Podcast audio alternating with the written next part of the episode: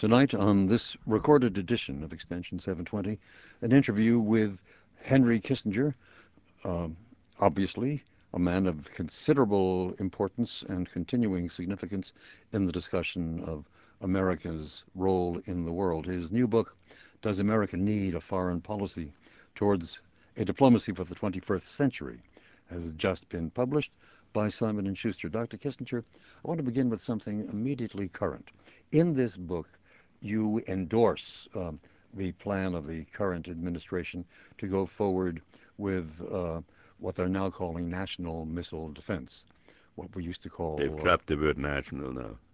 Just missile defense because, because they want to apply it also to the allies. to serve the rest of the world, possibly even including Russia, though that's a little bit unclear. And that was on the table in the conference between President Bush and President Putin right. uh, in Slovenia just a few days ago. And then only yesterday, June 18th, uh, President Putin had a, a, conversation with a number of American reporters back in Moscow. And let me just read quickly from the New York Times account, which comes this very day. Um, President Vladimir V. Putin said today that if the United States proceeded on its own to construct a missile defense shield over its territory, that of its allies, Russia would eventually upgrade its strategic nuclear arsenal with multiple warheads, reversing an achievement of arms control in recent decades to ensure that it would be able to overwhelm such a shield. Doesn't it sound as if uh, what we might very well generate if we go forward with this plan for missile defense is a renewal of the arms race that characterized the long, dreadful run of the Cold War. Well, let me first uh, explain the, the, justification for missile defense. Uh, first of all, of course, missiles exist already in many countries. They're spreading. Missile technology, it's nuclear warheads are spreading, and missiles are spreading. And I do not see how the President of the United States or any other democratic leader who has the option can say, I will leave my population totally vulnerable to anything that might happen uh, in the name of what? Why would one not provide at least a rudimentary defense against accidents, unauthorized launches, small-scale blackmail and what third countries or fifth countries like Iraq, Iran, and so forth can do to one. Now, will it start an arms race? Uh, well, Putin is suggesting that he will put aside START 2 and go back to multiple warheads, which uh, supposedly they were supposed to disarm, just as we are disarming. That's right. Uh, uh, those are two separate problems. The argument why why uh, uh, the reason the uh, START 2 agreement requires the dismantling of multiple warheads, which incidentally has not yet been done, I, I, I believe, is in order to make a first strike more difficult, because if you need one missile to destroy one missile, uh, it becomes very difficult to do, to, to, do the targeting. on the other hand, I think a first strike aimed at the land-based forces of a country is becoming less and less likely anyway mm. because most of our nuclear force is on submarines. Yeah. And uh, so I would not be particularly disturbed if he put back uh, some of his multiple warheads. Secondly, Russia has maybe 6,000 warheads now, which they cannot maintain and they're going to reduce those anyway, and almost and certainly by uh, by agreement, and they will always have enough left to overwhelm any foreseeable missile defense that we have if they want an all-out attack. I uh, think it is reasonable to have discussions with Russia and other countries about levels of missile defense which do not start an arms race and which uh, at the same time protect one against the sort of dangers one is most worried Isn't one protected from madness on the part of the elites of so-called rogue nations, uh, not by a conceived, uh, so far merely hypothesized, missile defense mounted in space, but rather by the old doctrine of, um, of retaliation? Wouldn't that, in fact, inhibit even the maddest uh, national leader from hitting us with one or two missiles that he might have in his control? Well, uh, first of all, what do you do, however, when if a bomb hits Chicago and you then say, I left you totally defenseless even though I could have stopped it, after three million or more people have been killed and all of life in this area is, uh, is disrupted. Uh, I'm not saying this will happen, and I'm not saying that retaliation will not uh, always work. But if you conceive a situation in which, say, Saddam Hussein during the Gulf War had had nuclear weapons and missiles to deliver them, he might have attempted to hold Europe or America hostage. Mm-hmm. And we might have been much more reluctant to engage ourselves. So the, oper- the operation of these uh, small-scale weapon, uh, weapon systems is not so much that they uh, will be necessarily used against the United States, but they may inhibit things that we should be doing uh, for the protection of ourselves and uh, of our allies. My colleague at the University of Chicago, John Mearsheimer, did an article, 1990, 91, thereabouts, I believe in Atlantic, in which he said, you're going to miss, we are going to miss the Cold War. This was after the collapse of uh, the communist regimes of Eastern Europe and after, I think, the dismantlement uh, of the Soviet Union. Uh, his point was, of course, uh, that that great polarity was, in a way, a stabilizing sort of tension. Uh, but once it was withdrawn, who knew, who knew what new devils would emerge? Was he right? He had a, he had a point. Uh, especially for the United States. I mean, we are an unusual country. We are the only major country that has never had a powerful neighbor. We are the only major country that really could make itself believe that whether we participated in international affairs or not depended on us. And we're the only major country that believed that we could solve problems in definite time frames. So as long as the Soviet Union was around, we had a clear-cut danger. It ended the dispute whether we should be engaged or shouldn't be engaged. It also ended the dispute about should there be a time limit uh, to our effort. Uh, but with the collapse of the Soviet Union, we are in a world for which our historical experience prepares us less, but which has all kinds of flashpoints around it, and which, moreover, is more interconnected than the world has ever been. And that is a subtle and complex challenge for America. In this book, you address, not for the first time, when I say this book, I refer, of course, to the new volume, Does America Need a Foreign Policy? That volume by Henry Kissinger, just recently published by Simon & Schuster.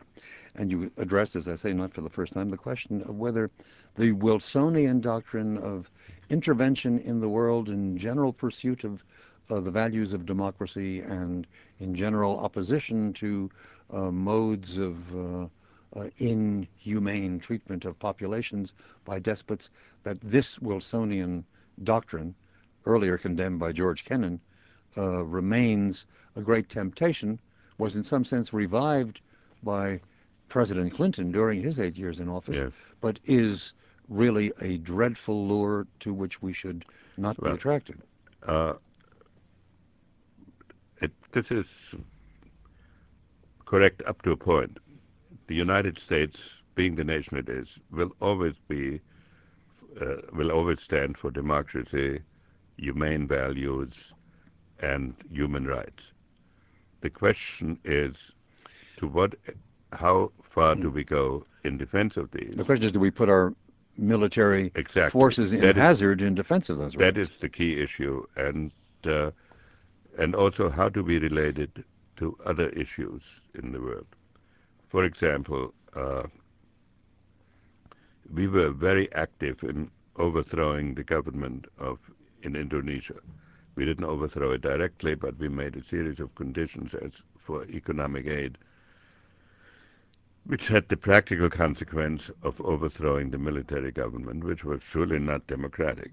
But one of the results of doing this without having a clear alternative in mind is an extraordinarily chaotic situation in which corruption is still existent uh, the country is falling apart. The president's about to be impeached, The president is in the process of being impeached.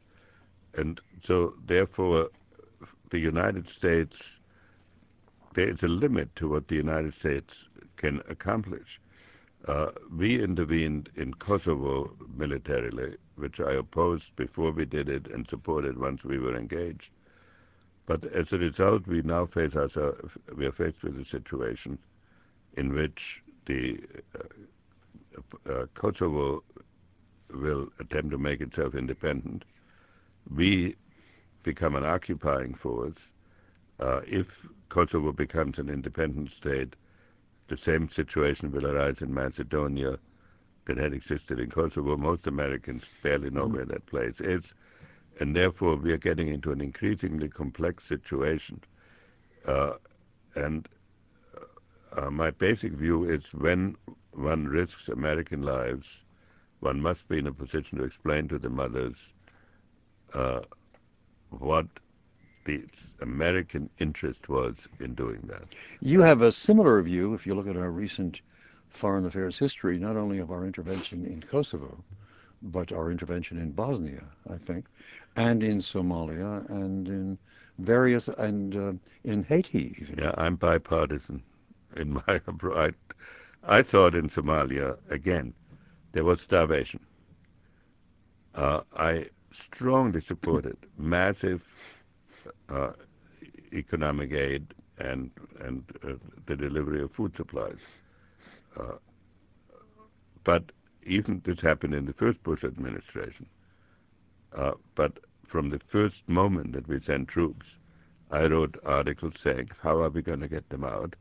How can we uh, how can we stay there without attempting to create a central government? How can we avoid being caught in the civil war? And so I objected to the use of military force to deliver food. I would not have objected, I would strongly have supported anything short of the sending of military force into Somalia. Here's a, a hard one, I think, but it is in the same general realm of concern. And it, ref, it relates to, um, I think, uh, some influence exerted for the American government by a successor of yours as Secretary of State, namely Madeleine Albright, not when she was Secretary, but rather when she was the ambassador to the UN, as you well remember, uh, as the troubles in Rwanda uh, seemed to be getting more and more tense and more and more dangerous. The UN force that was already present in Rwanda was in some considerable part withdrawn. Withdrawn, we are, we've been given to understand, uh, on the basis as much as anything else of urgings by uh, Mrs. Albright, uh, though undoubtedly she was acting for her government. But um, the withdrawal of those UN troops is interpreted by some as having been sort of the signal or the trigger which ignited the assault upon the Tutsi by called for by the Hutu government, an assault which probably killed at least half a million, possibly three quarters of yeah, a million by, people. By machete. I mean, this was individual killing. This it was. was not a weapon of mass destruction. You know, yeah. funnily enough, uh, with respect to Rwanda, uh, I would have been more sympathetic to intervention because and not to withdrawal of UN I would have been strongly opposed to the withdrawal of UN of UN forces because in in all these situations in Africa, or at least the ones that I know, Rwanda, Sierra Leone, very small forces can uh, control the situation. There's not a historical context, as there is in Kosovo and to a certain extent in Bosnia, that will tie you down forever. Uh, it doesn't particularly require the presence of American forces. Uh, uh one ought to be able to create an standby force for in Africa composed largely of African nations with some backing from Europe and the United States, which can deal with atrocities like Rwanda and Sierra Leone, where very small forces, a few thousand, could have uh, could have controlled the situation without an extended conflict, and where, in fact, if one wanted to be uh, unorthodox, one could actually create special units uh, for that purpose, where people volunteer ahead of time, like the French Foreign Legion was, except these wouldn't be foreigners, uh, uh, that volunteer for these special assignments. Then one must ask in the modern phrase, what were they thinking?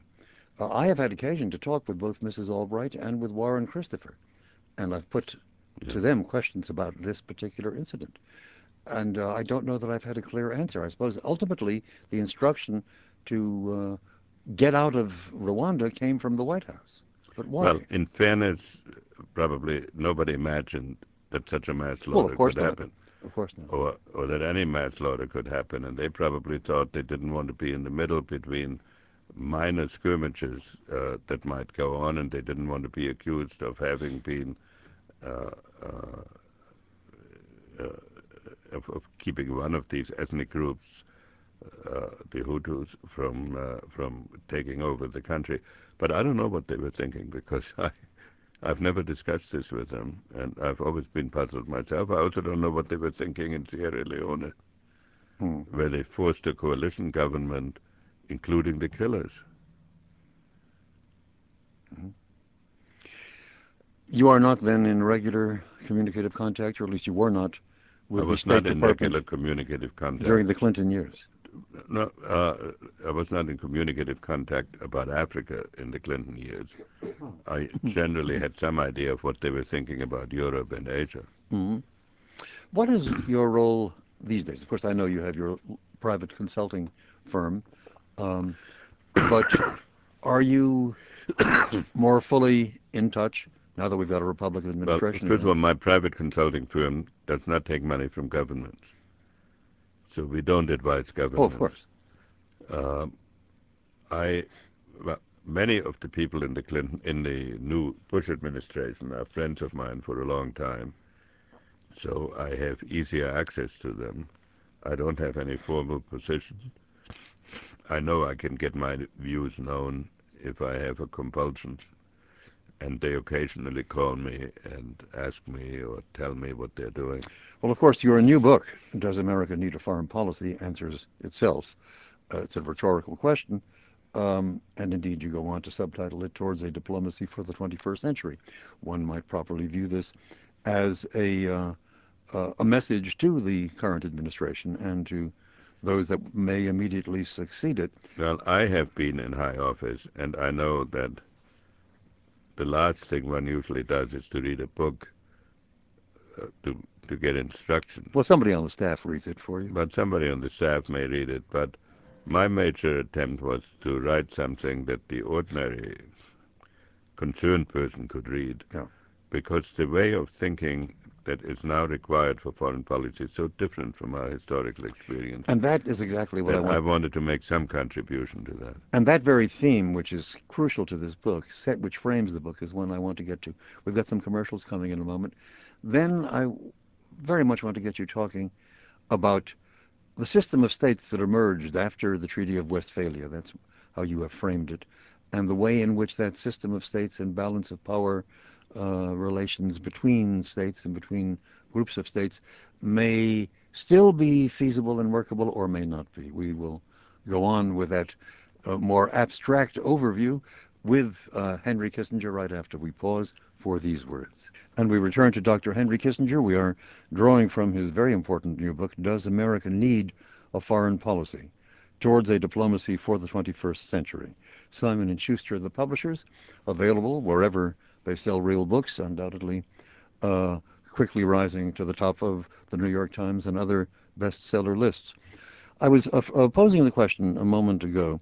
You do say in this book, as you did in your earlier uh, magisterial volume, uh, tired though that adjective may be, diplomacy, uh, that the modern system of states and of the balance of power kind of realism, uh, realpolitik sort of realism, about how you manage international affairs, really emerges uh, at the time of the Peace of Westphalia, which really ends the Thirty Years' War. Uh, do you see that system as still persisting, or has it undergone a basic change with the end of the Cold War? Well, uh, let me first explain what the system uh, was.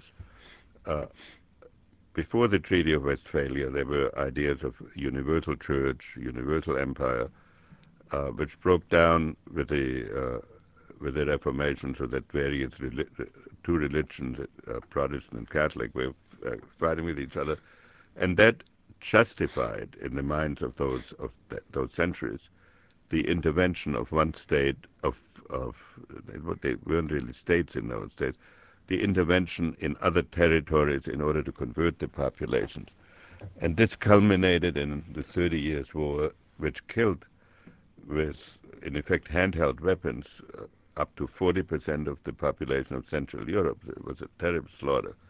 The end of the, that war, the, people, the uh, conviction was that sort of uh, genocidal war should be ended. And the only way to end it was to, uh, to prohibit the intervention of one state in the territory of another state. Including intervention concerning the religious uh, commitments. Above all, the religious convictions. Forced upon them by their rulers. And so, exactly. And therefore, the doctrine of sovereignty that evolved then in the 17th century was the human rights slogan of that day because mm-hmm. it, it reduced in the minds of the advocates human suffering and the possibility of uh, outside uh, pressures. Now, that system of states then operated for 300 years or so on the on the principle that the domestic affairs of of uh, states were inviolate and were not subject to international jurisdiction. I would say that system of states evolved on that basis, but also augmented by the development of uh, war technology. That is, the Clausewitzian reality about continuing diplomatic policy by other means, namely war, became all the more feasible when you could deliver strong blows. Right. Uh, that developed gradually then as the state mm-hmm. system mm-hmm. existed and also, uh, funnily enough, as the states became more democratic, because that enables the governments, when you had the the kings that ruled by divine right, they could not, strangely enough, demand of their subjects exactions that democratic governments could, because they didn't want revolutions. So you couldn't have income taxes, or, or you, you couldn't mobilize the nation to the extent after the French Revolution you could then mobilize the national resources to a degree that was unprecedented.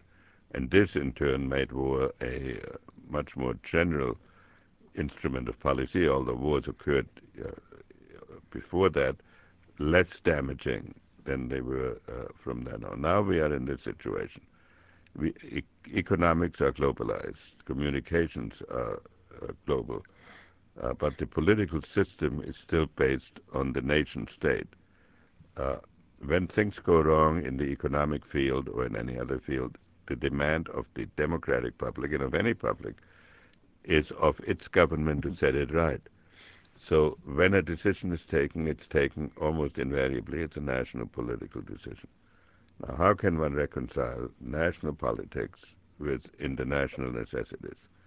That is the dominant uh, problem of our period a friend, problem. A friend of mine, Bob Schmuhl, um, head of the American Studies program at um, Notre Dame University, is a political observer and journalist of considerable uh, insight. He did a book some years ago, focused really on American domestic politics, but titled Statecraft versus Stagecraft. It occurred to me while reading your new book that, in a way, you're saying that on the inter- in the international sphere, uh, we have to maintain uh, statecraft, but we are in danger of relapsing into stagecraft, i.e., uh, serving, uh, making policy decisions concerning the uh, countries in other parts of the world in a way that will guarantee or preserve electoral advantage at home.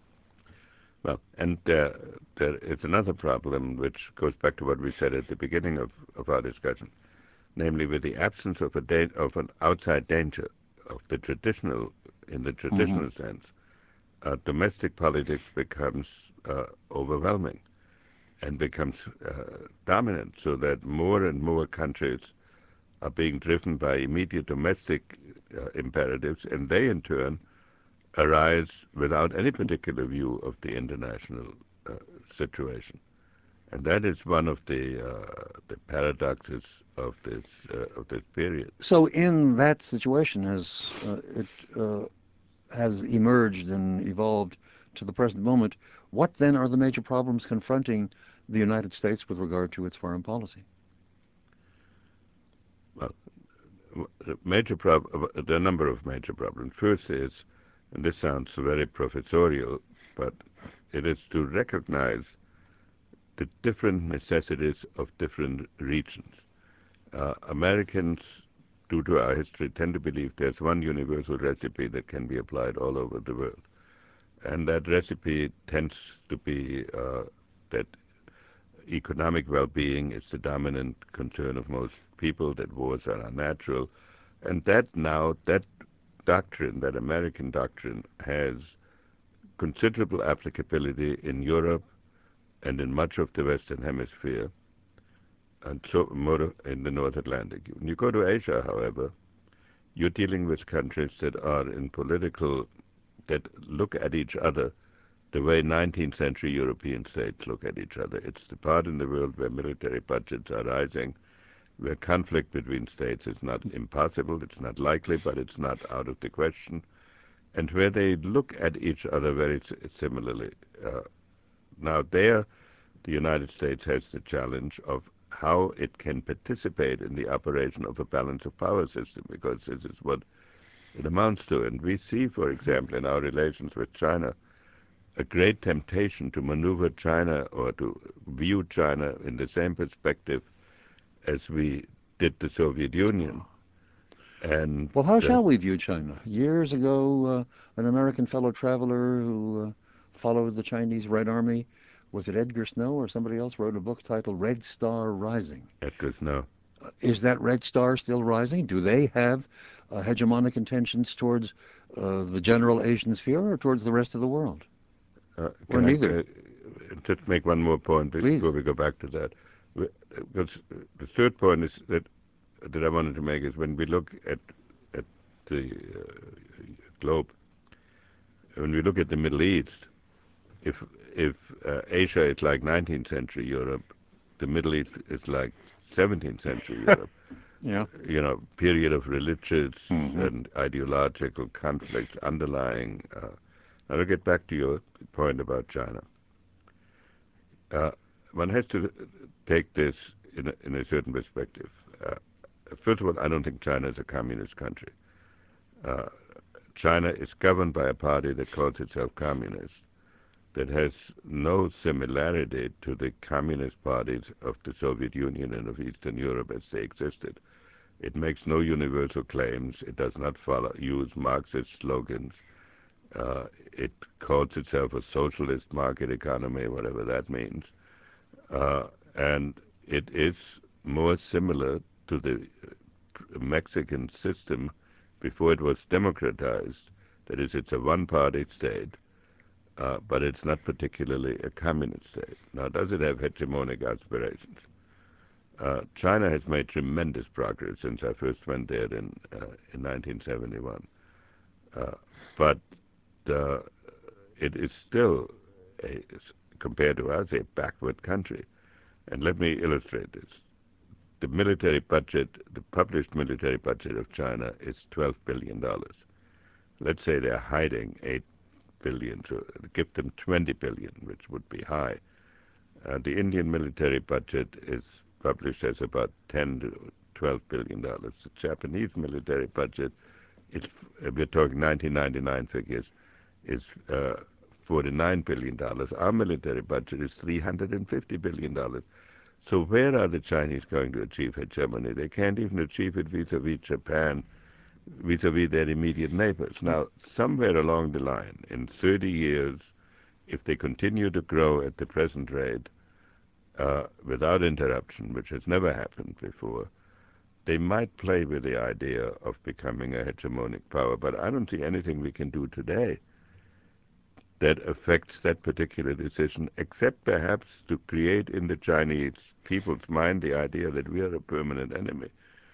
And so we do not face from China an immediate danger. We face a regime that has some human rights practices uh, to which we strongly and correctly object. Uh, we have a particular dispute with it over uh, Taiwan, Taiwan, and the method by which Taiwan should be dealt with. But we do not have a general challenge from them because they haven't challenged us anywhere else.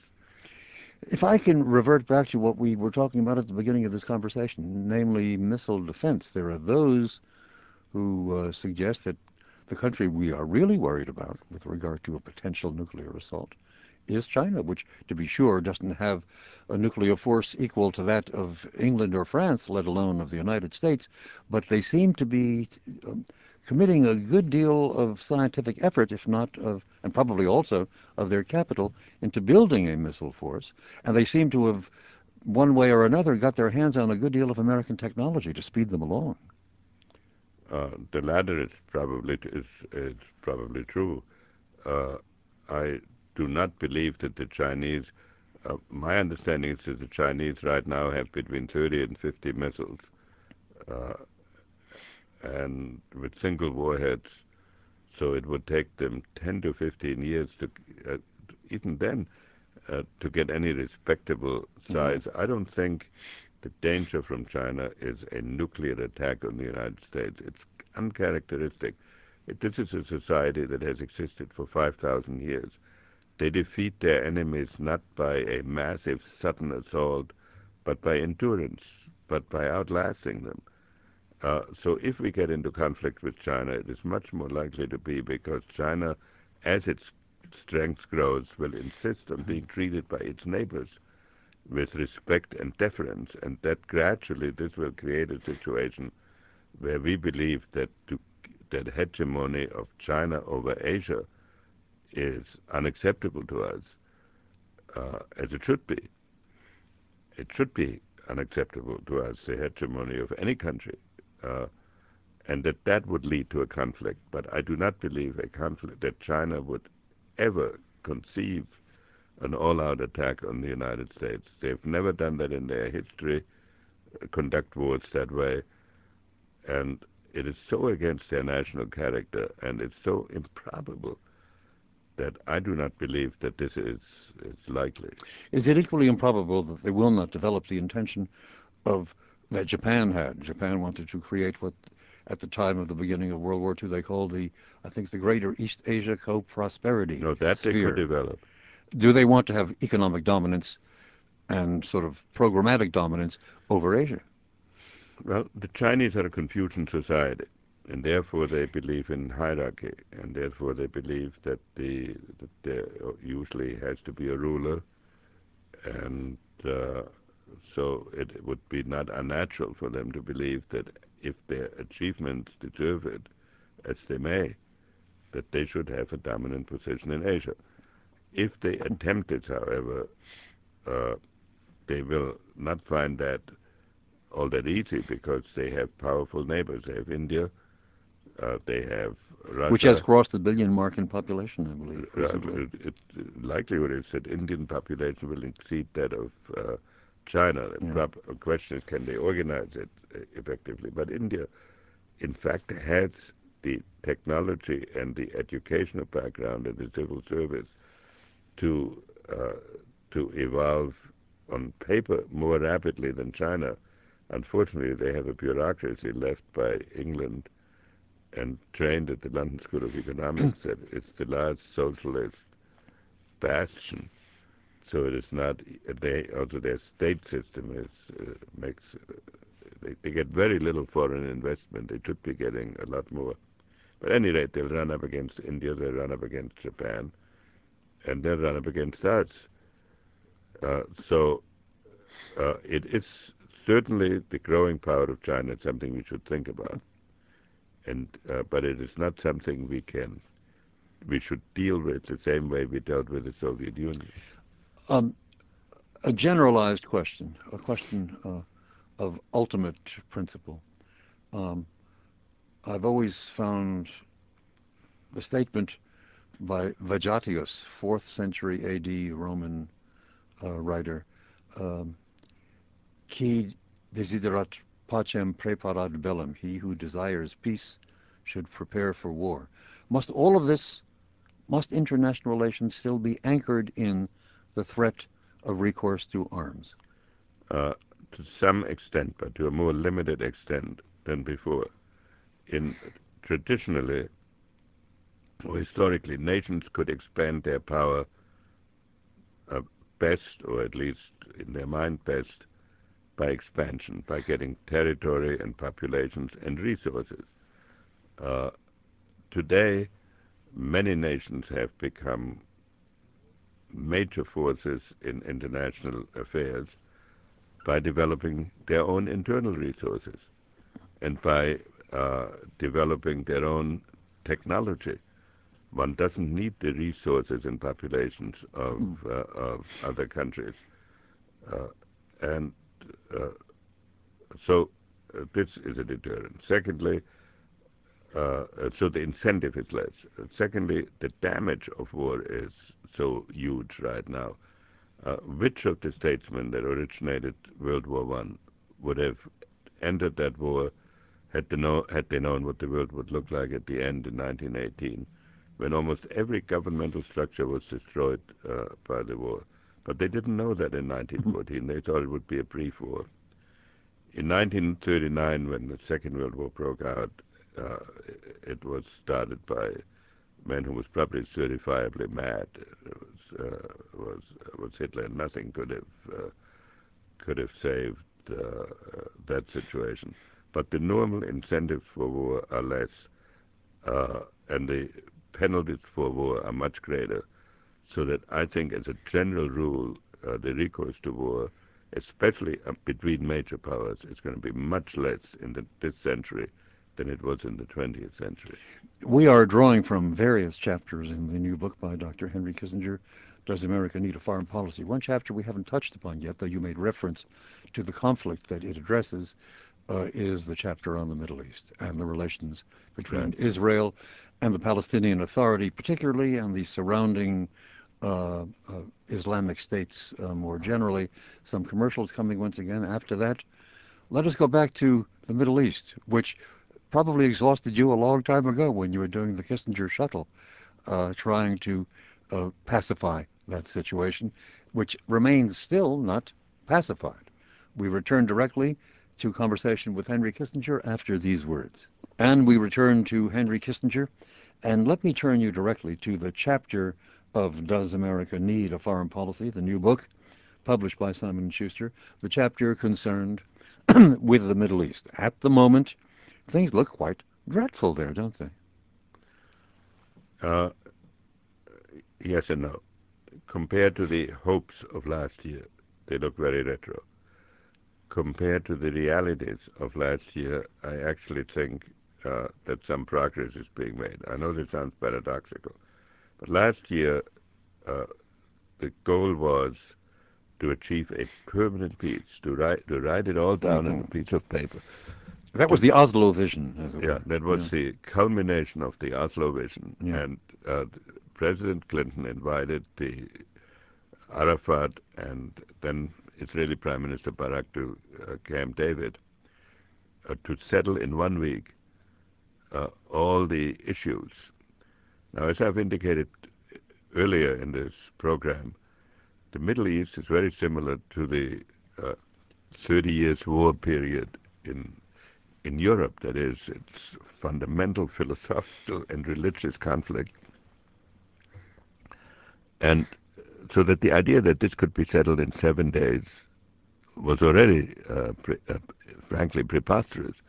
Then the idea that uh, you could deal with the holy places, territorial boundaries, uh, in one document, and that this document then would last for all eternity absolutely was contrary to the realities uh, of the region. The practical consequence of this was that each side was being asked to make decisions that ran totally counter to the convictions of their populations, so that sooner or later uh, some explosion was almost unavoidable. Permit a question uh, in the middle of your discourse. Uh, you can call it uh, an attempt to produce the miraculous in seven days. But you could also say there's sort of a 50 year lead up to those seven days. Sure, there and these issues have been under discussion for a long, yeah, long but my point is they're not soluble. And they're intrinsically insoluble problems? No, they're not intrinsically, but they have to be solved, if at all, by, uh, by experience. And uh, they are not soluble in one document that, that you can sign. And therefore, and uh, in fairness, I must say that I too had written before this final negotiation that there had been so much history that perhaps one should talk about everything simultaneously rather than to segment it. Uh, but it never occurred to me that you would talk about it simultaneously in one uh, one week stretch or in one document. But be that as it may, uh, even granting that I too mis, uh, misjudged this uh, to some extent, uh, I believe that we are now going through a process in which both sides are learning the limits of their capabilities. Uh, about two weeks before he died, somebody said to uh, the Australian foreign minister was talking to Rabin and said to Rabin, uh, trying to persuade him of something, he said, but I'm talking to the converted. Rabin said, no, not to the converted. You're talking to the committed, which meant he'd really have preferred to win, but uh, realized that that was no, no longer possible. Now I think that with luck, uh, both sides, uh, having gone through all of this, are approaching the point where they realize the limits of what they can impose on each other. And out of this, I hope that there will emerge and expect that there will emerge a negotiation of a practical solution that doesn't call itself permanent, that may not last indefinitely, but that will create enough of a long pause so that other relationships can evolve in that period. Let me counter that with the worst case, a worst case interpretation. I'm not sure this is true, but I read it in various sources, and that is that um, Arafat doesn't really rule the Palestinian Authority. He is much controlled by what in the current jargon is called the street. He's controlled by Hamas and Hezbollah. Uh, and uh, they are, uh, particularly Hamas is absolutely negative. They say never, not an inch. We will take back all of uh, of Palestine, and we will, if not expel the Jews and kick them into the sea, there will be no longer an Israeli state, and we no, will no, settle. That is undoubtedly it's true. And Arafat lives probably, despite his CIA guard and his own guard, he probably lives in uh, in fear of assassination. I don't count on Arafat as a person. Uh, I, and I think this is perfectly possible. But paradoxically, I believe that the Hamas came to the conviction that they could do this, which was their preference all along, yeah.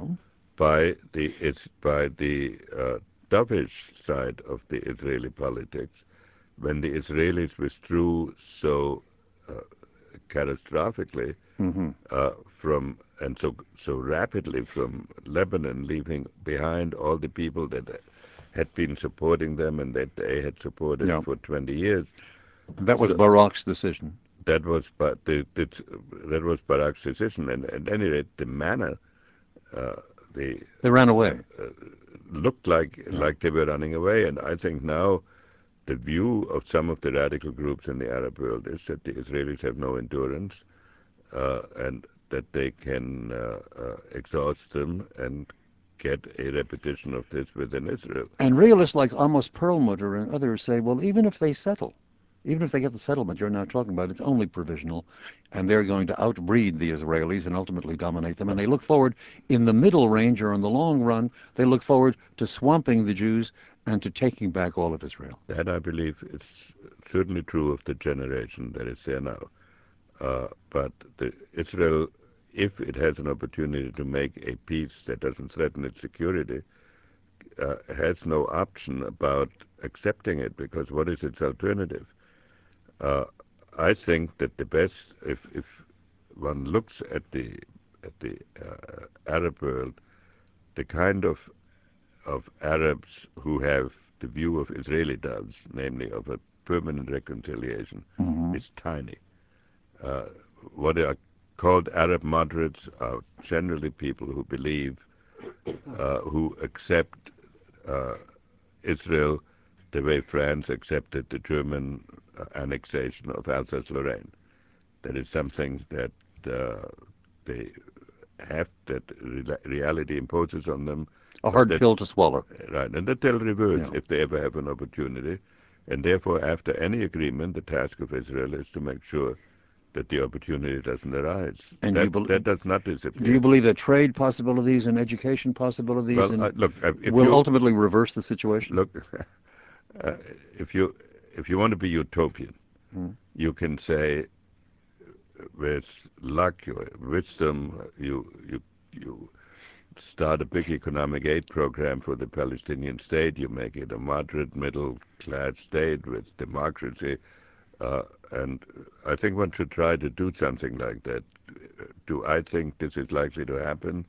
No, I think throughout the Muslim world, so many things are likely to happen that emphasize uh, the radical side that uh, we will go through a very rough period. And when I say we, I don't mean Israel. I mean uh, the democracies in so the Western you, world. You stand with your former colleague of the department in the Department of Government uh, at uh, Harvard, uh, who sees. Who, who? what's his name? You know, the one who sees civilizations in conflict. And oh, Huntington. Sam Huntington.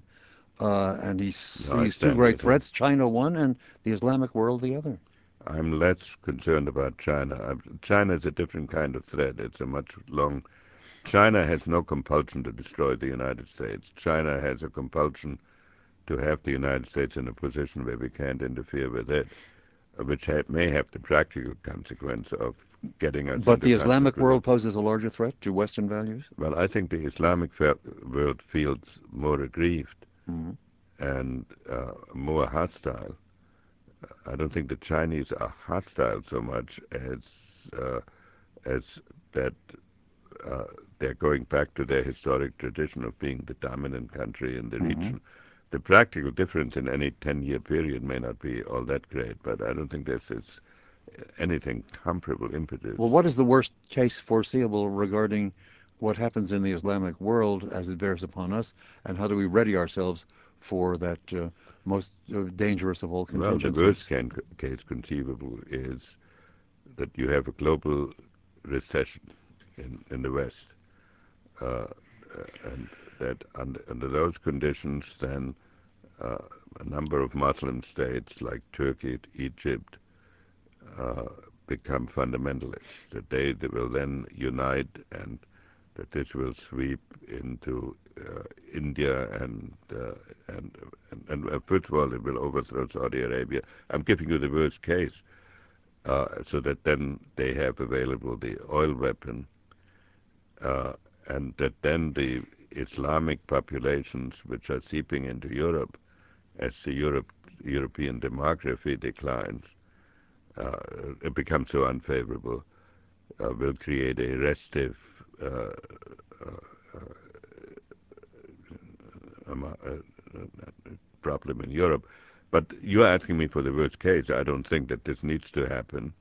The likely and case, then? It, the likely case is that Islamic fundamentalism will uh, uh, con- will continue. That if we if we can maintain uh, Turkey as a secular, non-radical state, if we can maintain Egypt as a moderate state, uh, that it can be contained.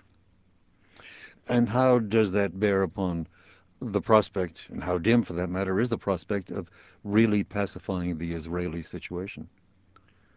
I think if fundamentalism does not become dominant, uh, the uh, uh Israeli situation can can be uh, pacified, but not without great stress. It's interesting that when it looked as if Israel had enough support to launch a really punishing retaliation, that even Hamas came around to supporting the ceasefire. And if Hamas is forced into a prolonged ceasefire, and if then norm, if if then uh, uh, if one looks at the Egyptian Jordanian proposal to the Israelis, that really had some many elements in it that were quite reasonable. One was ceasefire first. The second is a negotiation about uh, implementing existing agreements. Now, those are calming uh, negotiations. They have a, and out of that could emerge a de facto coexistence, uh, which then would be harder to challenge by the radical groups like Hamas then now when everything is fluid and when the only occupation of, of many young people is to throw stones.